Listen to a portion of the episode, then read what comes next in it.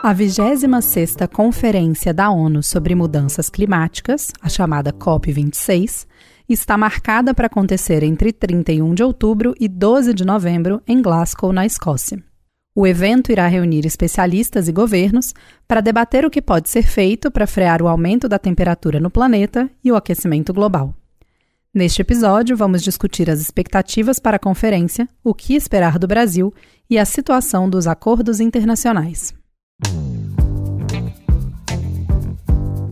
A COP26 acontece agora com um ano de atraso. Né? Foi adiada devido à pandemia de Covid-19 e finalmente vai conseguir ocorrer. E eu digo finalmente porque essa conferência é considerada crucial para discutir as mudanças climáticas. Para essa edição da COP, 200 países deverão apresentar seus planos de corte de emissões dos gases de efeito estufa até 2030. Meu nome é Tomás Sartori, sou da área de internacional aqui da Pátria. Estou aqui com Ana Araújo para discutirmos a COP. Olá, pessoal. Olá, Tomás. É um prazer estar aqui com você, com os nossos ouvintes, discutindo um pouco sobre a Conferência das Partes. Esses 200 países concordaram em 2015 em promover mudanças para manter o aquecimento global bem abaixo de 2 graus, para evitar uma catástrofe climática. Mas 2 graus, isso não é pouco? Parece pouco, né? Mas atingir essa meta é difícil e é um grande desafio, Tomás. Esse ano a conferência ela vai reabrir a sua planária pressionada pelos alertas do sexto relatório de avaliação do painel intergovernamental sobre mudanças climáticas, que é o IPCC, foi divulgado em agosto. O IPCC ele avalia é, pesquisas mais atualizadas sobre mudanças climáticas e projetou que no ritmo que o mundo está hoje, a temperatura média do planeta vai subir do atual 1,1 graus nos níveis pré-industriais para 1,5 já na próxima década, 10 anos antes do previsto. Então, a, a, se a nossa meta é manter-se abaixo dos 2 graus, já na próxima década a gente está próximo do 1,5. Então, parece pouco, mas na verdade não é pouco e é um grande desafio. É, e de fato, a gente tem muitos estudos que mostram que o clima está ficando mais quente, a Terra está aquecendo por causa da emissão de combustíveis fósseis pela ação humana. A gente tem eventos climáticos extremos, então ondas de calor, frio recorde em, locais que não costumam fazer tanto frio, principalmente em, em regiões é, com alagamentos. A gente tem incêndios florestais que estão se intensificando. Então, a gente tem diversos é, efeitos climáticos que estão vindo, estão sendo ocasionados por causa do aumento dessa temperatura. Certo. É, a gente falou sobre um compromisso que os países assinaram em 2015. Isso é o que nós conhecemos como o Acordo de Paris? É, em resumo, sim, mas é, vamos ao começo, né? A COP significa Conferência das Partes. Ela foi estabelecida pela ONU. A gente teve a primeira COP em 1995, realizada é, em Berlim, na Alemanha. E essa já é a 26ª conferência, então por isso que chama COP 26. Na COP21, que foi realizada em 2015 em Paris, a gente teve um marco importante. 195 países eles assinaram um acordo do clima, que também é conhecido como o Acordo de Paris. Esse acordo ele uniu diversas é, nações pela primeira vez numa decisão única de unir esforços de fato para mitigar essas mudanças climáticas e reduzir as emissões de gases de efeito estufa. Então, na ocasião, a gente teve esse compromisso, esse acordo do Paris, quando esses países se comprometeram a reduzir as emissões de forma a manter esse aumento da temperatura sempre abaixo dos 2 graus. Além disso, a gente teve também, é, foi estabelecida uma ajuda econômica para as nações mais vulneráveis. Então, os países assinaram esse acordo e criaram o que a gente chama de contribuições nacionalmente determinadas, são as NDCs, as NDCs elas são compromissos voluntários estipulados por cada país para colaborar com a meta de redução é, de gases de efeito estufa. E qual foi a posição do Brasil nesse Acordo de Paris? O Brasil, por exemplo, se comprometeu na COP21 em reduzir em até 2025, ou seja, em quatro anos, suas emissões de gases de efeito estufa em até 37%. Isso comparando aos níveis emitidos em 2005 e aí estendendo essa meta para 43% até 2030. Uh, ah, um outro ponto importante e esperado aí para a discussão na conferência é a regulamentação do artigo 6 do Acordo de Paris, que aborda os mecanismos globais de mercado de carbono. Então, por isso, Tomás, que a COP é vista hoje como sendo o passo seguinte e necessário para completa efetivação e implementação dessas metas definidas nesse Acordo de Paris. É, os resultados obtidos é, até o momento vão ser avaliados agora a partir do dia 31 de outubro e devem servir de incentivo, enfim, para que outros países tornem a, a, e levem as suas metas de redução é, das emissões de forma mais ambiciosa. Inclusive, o governo brasileiro tem sido bastante cobrado, né, por instituir essas metas mais ambiciosas, além de implementar políticas ambientais que sejam mais efetivas em atingir as metas. E essa cobrança vem tanto do exterior como no Brasil, por empresários, pelo setor privado. Então, assim, o que a gente deve esperar do Brasil na COP26 em termos de novos compromissos a serem assumidos? Bom, Tomás, o Brasil vai para a COP em um contexto de constantes aumentos das emissões dos índices de desmatamento e com recorde nas queimadas. Então, tem uma grande expectativa com relação a qual proposta mesmo, qual proposta concreta o governo brasileiro vai levar para a conferência. Existe sim muita pressão dos empresários, existe muita pressão da sociedade civil e no contexto internacional também principalmente com relação à revisão da nossa contribuição nacionalmente determinada, a nossa NDC, o nosso compromisso, que trata aí da redução das emissões dos gases de efeito estufa. Mas para a COP26, é, até o momento, é esperado que o Brasil leve para o debate o direito ao desenvolvimento sustentável em países em desenvolvimento. O que, que significa isso? A gente deve requisitar financiamento internacional para medidas de combate às mudanças climáticas. Então, nós, como países em desenvolvimento, devemos requisitar dos países desenvolvidos recursos financeiros para ajudar nessa proteção. Sim, inclusive essa é uma pauta que é bastante reivindicada pelo presidente Jair Bolsonaro em seus discursos sobre a questão ambiental, né? Sim, o Brasil deve cobrar financiamento climático, principalmente para a proteção da Amazônia. É, mas em termos de propostas concretas, o que a gente espera da delegação brasileira e que a gente pode destacar e já vem, já vem sendo anunciado é, nas últimas semanas é o compromisso de zerar o desmatamento legal antes de 2030 e o Programa de Crescimento Verde, que é do Ministério do Meio Ambiente, foi anunciado essa semana, e prevê recursos para investimentos sustentáveis e de preservação das florestas. Certo. E um ponto que é crítico e deve ser abordado pela mídia, pela opinião pública, etc., e que o, mais que o governo ainda não falou nada, é uma nova revisão da NDC. Nós não temos intenção de apresentar metas mais ambiciosas para a redução das emissões de gases e parece que seremos cobrados por isso na COP. Realmente, Tomás, em relação às NDCs em si, elas podem continuar iguais às assumidas pelo Brasil ainda no governo Dilma Rousseff. A gente ainda não tem certeza do que, que o Brasil vai levar para a COP. Mas, atualmente, a meta é de redução de 37% das emissões de dióxido de carbono até 2025 e de 43% até 2030, ambas em relação aos níveis de 2005. O que a gente tem de novidade é que em dezembro do ano passado, o presidente Bolsonaro antecipou de 2060 para 2050 a meta de neutralidade climática, ou seja, antecipou em 10 anos para a gente alcançar a nossa neutralidade climática. Uh, além disso, a gente tem o problema que vem sendo considerado uma pedalada climática, né? O Brasil atualmente ele tem as mesmas metas de redução das anunciadas em 2015, mas a gente mudou a linha de base para o cálculo, né? A nossa linha de base está diferente, o que na prática acaba permitindo mais emissões. E na ausência por parte do governo brasileiro de uma revisão das metas de NDC, o Congresso brasileiro tem se movimentado em torno desse assunto.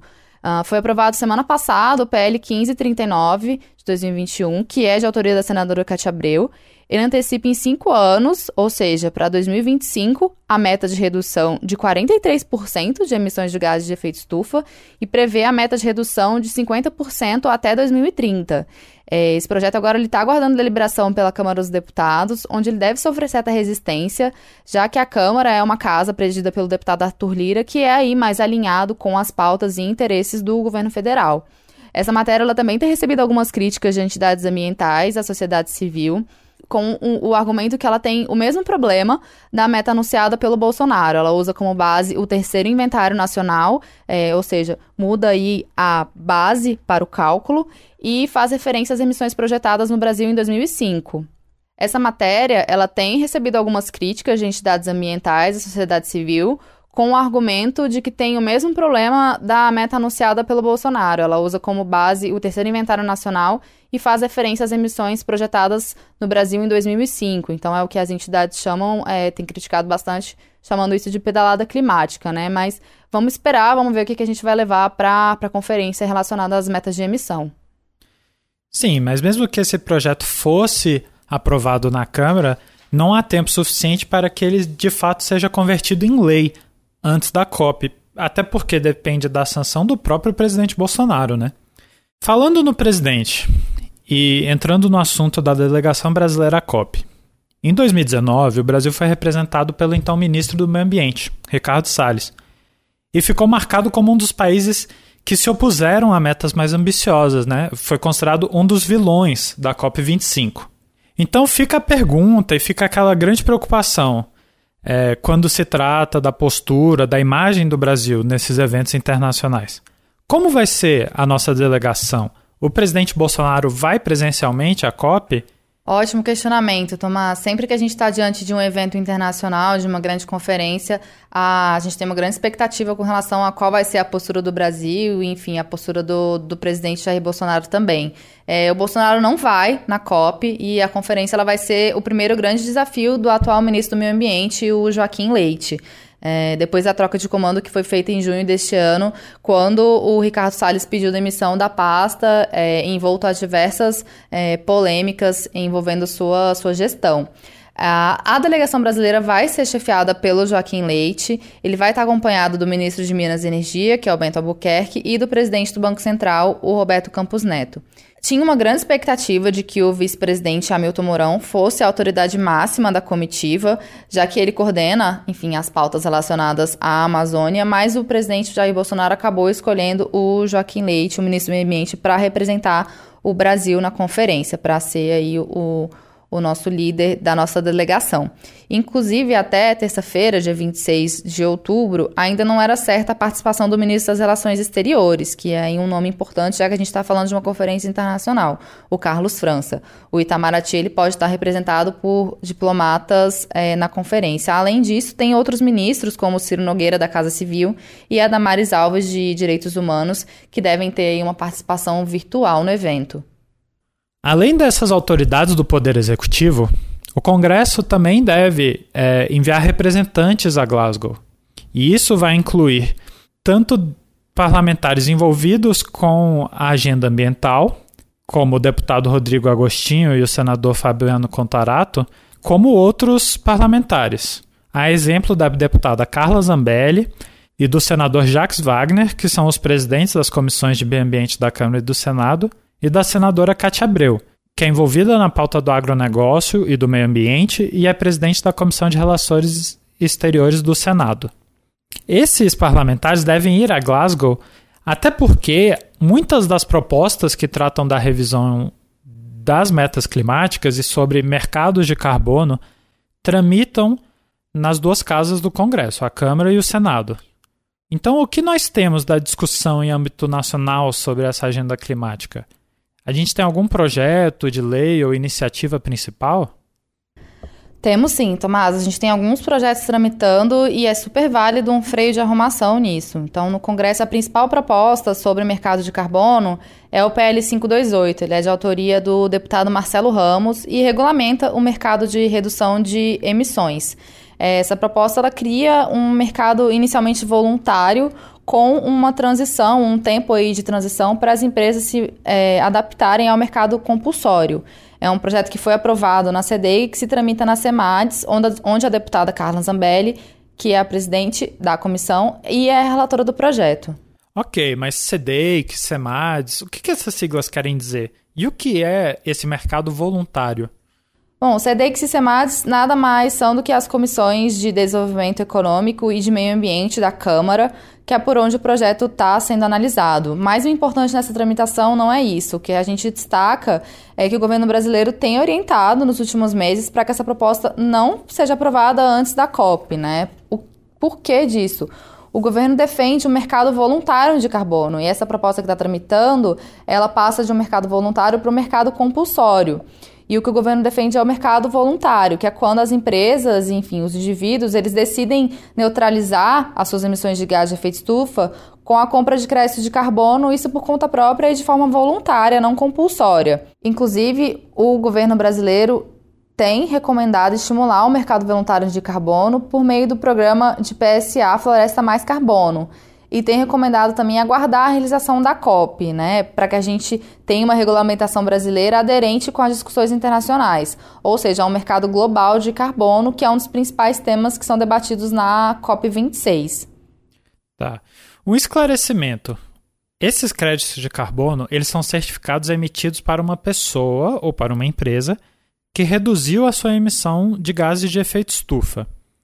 E esses créditos, embora também sejam auditados por uma entidade independente, não estão sujeitos a registro da ONU e por isso não valem como meta de redução, né, dentro do contexto da NDC brasileira. É, exato, Tomás. A questão do mercado voluntário de carbono é que essas reduções elas não valem como meta, então elas não são computadas na nossa NDC. Então, o que isso significa? Que se a gente tiver um mercado voluntário de carbono, a gente não vai estar computando isso na meta de redução climática estabelecida no Acordo de Paris, na nossa NDC brasileira. Então, o que entra na, nessa, nessa computação é o mercado compulsório, porque é determinado por lei. Já o mercado voluntário ele não entra nessa meta, então ele não é computado, não entra na nossa, na nossa meta de redução. Sim. E o setor privado, ele também tem se movimentado com propostas e defendido metas de maiores reduções é, de emissões por parte do Brasil, né? metas mais ambiciosas. É, quais são essas entidades? Qual tem sido o posicionamento delas? Sim, no setor empresarial tem consenso quanto às chances de oportunidades financeiras para o Brasil, mas também existe alguma divergência e o alcance é, com relação ao tempo, o momento certo e o alcance dessa regulação. É, por exemplo, o Conselho Empresarial Brasileiro para o Desenvolvimento Sustentável, o CEBETS, que reúne aí hoje cerca de 70 grupos empresariais, ele defende a criação de um marco regulatório de carbono regulado, ou seja, criado por lei. É, o porquê? O Conselho ele calcula que a regulamentação do artigo 6 do Acordo de Paris, que trata dos instrumentos para a criação de um mercado global de carbono, ele pode gerar aí um comércio de 167 bilhões de dólares ao ano em 2030 e de 347 bilhões de dólares ao ano em 2050. Então, por isso que o CBEDS considera que precificar o carbono e caminhar na agenda desses mercados não é mais uma opção para o Brasil, mas sim uma necessidade para estimular esse comércio. A Confederação Nacional da Indústria defende uma estratégia na direção da transição para a economia de baixo carbono, e aí baseada em quatro eixos prioritários: transição energética, precificação de carbono, economia circular e conservação florestal. Para a entidade, as negociações elas devem envolver três principais frentes, que é a finalização do livro de regras, com foco no artigo 6 do Acordo de Paris, mobilização de financiamento e transferência de tecnologia, além da adaptação à mudança do clima. Mas, Tomás, além dessa cobrança do setor empresarial, é, a gente vê que o Brasil também tem sido alvo de grande pressão internacional. Então, além do próprio setor empresarial brasileiro apresentando propostas, além do Congresso Nacional discutindo metas de revisão da nossa NDC, a gente tem toda a cobrança é, internacional. Essas pressões, elas parecem vir mais dos países europeus, essa percepção que eu tenho. Você também acha isso? Você também tem essa percepção? Olha, não são só os países europeus, mas de fato o caso que tem recebido mais atenção é o de um grupo de países europeus notavelmente a França, mas também outros países menores, que têm barrado a ratificação do acordo comercial entre a União Europeia e o Mercosul, usando argumentos ecológicos como o que o tratado contribuiria para o desmatamento na Amazônia. Quer dizer, a conclusão de acordos internacionais, acordos comerciais, ela está atrelada aí às políticas ambientais. É, elas estão sendo consideradas uma das variáveis que apresentam implicações potenciais sobre o comércio. Exato. Hoje, a questão ambiental é um pilar fundamental da geopolítica mundial e também do comércio. Sob a alegação de proteção ao meio ambiente, países, em sua maioria países desenvolvidos, impõem exigências e regulamentações como instrumentos protecionistas. Essa pressão de alguns países europeus contra a ratificação do tratado com o Mercosul é um exemplo de tais instrumentos protecionistas. Mas a pressão europeia por medidas concretas de preservação ambiental não para por aí. Ela também se manifesta na interrupção de repasses de recursos financeiros por parte de países como a Alemanha e Noruega ao Fundo Amazônia.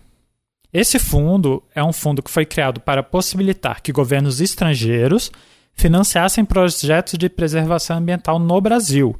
Mas ele foi congelado pelos países europeus quando o ex-ministro do Meio Ambiente Ricardo Salles extinguiu o Comitê Orientador, né, o COFA, que é o órgão que estabelecia as diretrizes e os critérios para a aplicação dos recursos do, do fundo. Mas, para além da Europa, existem outras fontes de pressão internacional por mais ação do governo brasileiro em questões ambientais. E uma das mais importantes vem dos Estados Unidos. Desde que Joe Biden assumiu a presidência no começo do ano, substituindo Donald Trump, que além de ter uma agenda menos é, favorável ao meio ambiente, a gente sabe que também tinha um alinhamento bastante estreito com o governo Bolsonaro. Desde essa troca de governo, os Estados Unidos passaram a dar maior destaque à sustentabilidade em suas interações com o mundo inteiro e principalmente com o Brasil. E por enquanto essa pressão tem sido bem menos incisiva do que a europeia. Né? Ela se limita essencialmente a declarações públicas, sem muitas ações concretas, por enquanto. Mas para além dessas atitudes perante o governo brasileiro, além dessa pressão que o governo brasileiro é, sofre, Tomás, como que você vê é, os outros países chegando à conferência? É, quais propostas os outros países devem levar? Os Estados Unidos, por exemplo, o que, que a gente espera deles na COP? Bom, voltando a essa troca de governo nos Estados Unidos, com a eleição do Joe Biden, haviam expectativas que o país passaria a ter uma atitude mais pró-meio ambiente do que durante a gestão do Trump, que entre outras medidas, havia retirado os Estados Unidos do Acordo de Paris. Inclusive, o próprio Biden prometeu durante a campanha de que trabalharia para posicionar os Estados Unidos como líder global em questões de sustentabilidade e em questões de clima.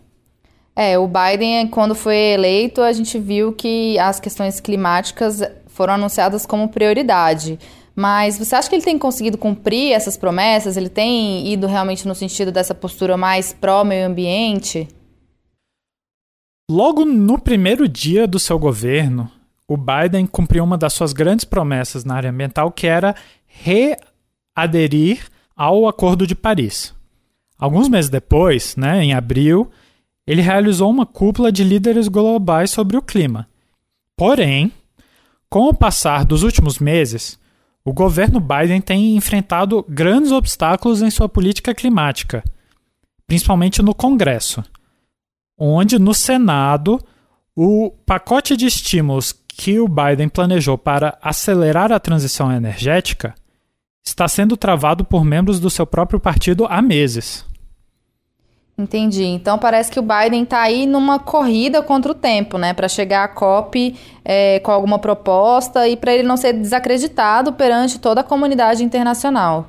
Sim, é isso, né? O Biden está tentando é, acelerar essas tratativas com membros do seu partido no Congresso para não chegar na COP, digamos que de mãos abanando. O próprio enviado especial para o clima dos Estados Unidos, é, John Kerry, tem usado a questão da COP para pressionar o Congresso por mais ações ambientais. Né, falando que o Congresso está ameaçando a credibilidade e a influência dos Estados Unidos nos fóruns globais. Tomás, e a China? Eles como os maiores poluidores do mundo. É, o que a gente pode esperar do país na conferência? Eles têm alguma proposta para levar? Olha, a China chega na COP em uma posição é, aparentemente contraditória. Ela é, de fato, o país com maior volume de emissões no mundo, em números absolutos, e sofre cobranças a nível internacional por isso. Mas é relevante destacar que, em números per capita, a China, que é o país mais populoso do mundo, está alinhado à média mundial. Além disso, a China é também o país que mais investe em energia renovável, e ela tem adotado posturas cada vez mais centradas no desenvolvimento sustentável e no combate às mudanças climáticas. Curioso você falar isso, porque quando a gente pensa em China, é, a gente não vê o país assim como no topo do, das nações que olham para as questões ambientais. Então, é, dentro dessas propostas, tem algum exemplo prático dessa postura que a China tem adotado? É, bom, exatamente devido a essa reputação que a China não tem como um líder em, questão em questões sustentáveis é que algumas de suas propostas foram recebidas com alguma surpresa pela comunidade internacional. Mas ela fez sim propostas é, de desenvolvimento sustentável.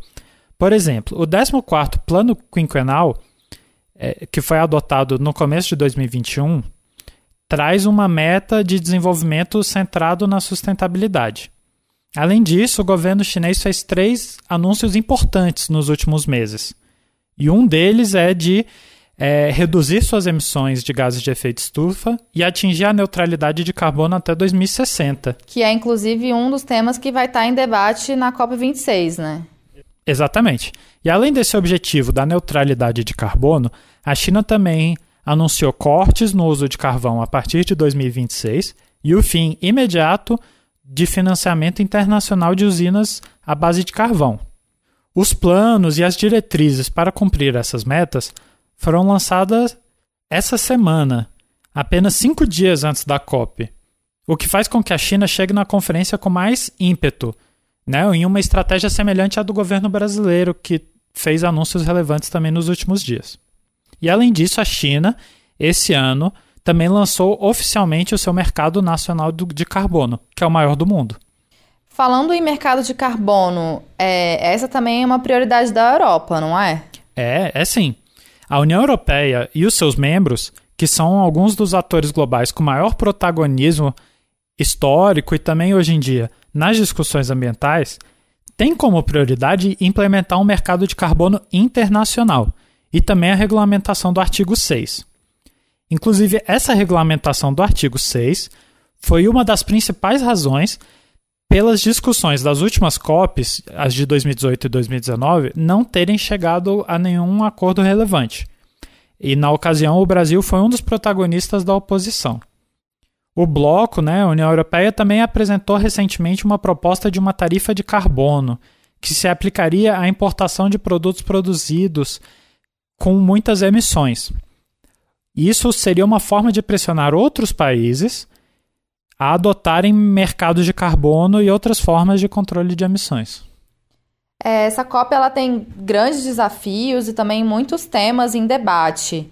Mas, com certeza, a regulamentação do artigo 6 do Acordo de Paris, que busca esse consenso entre os países signatários para definir mecanismos para o mercado global de carbono, vai ser um dos pontos de grande protagonismo. As nações também vão ser cobradas a apresentar metas mais ousadas para reduzir as emissões de gases de efeito estufa, que são as chamadas NDCs.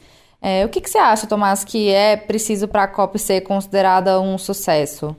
O que são, sim, metas é, críveis para a COP26 e que poderiam ser consideradas um sucesso seria se nós conseguíssemos de fato regulamentar o artigo 6 e se também conseguíssemos que os países desenvolvidos assumissem esse compromisso com o financiamento para o desenvolvimento sustentável nas economias emergentes.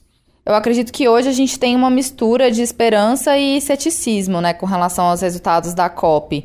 As nações participantes devem assumir aí uma espécie de declaração, assumindo os compromissos com essa agenda ambiental, e esses resultados eles devem servir até de incentivo para que os países definam novas metas de emissão, né? As nações elas vão ser cobradas a apresentar é, metas de redução das emissões de gases de efeito estufa, e mais do que isso, essas metas elas precisam ser materializadas em ações concretas dos países. A gente vai ficando por aqui. A COP começa dia 31 de outubro e vai até o dia 12 de novembro. E a gente vai acompanhar com grande expectativa quais devem ser os compromissos assumidos pelo Brasil, quais metas a gente vai levar para a conferência e quais serão os resultados desse novo grande encontro climático. Sim, vamos acompanhar com bastante atenção o desenrolar desses próximos passos. É, muito obrigado, Ana. Muito obrigado aos ouvintes. Até mais. Obrigado, Tomás. Obrigado, ouvintes. E até a próxima. Você ouviu a Estação Pátri. O podcast Política em Debate é um podcast da Pátri, consultoria de Public Affairs calcada em método, transparência e inovação.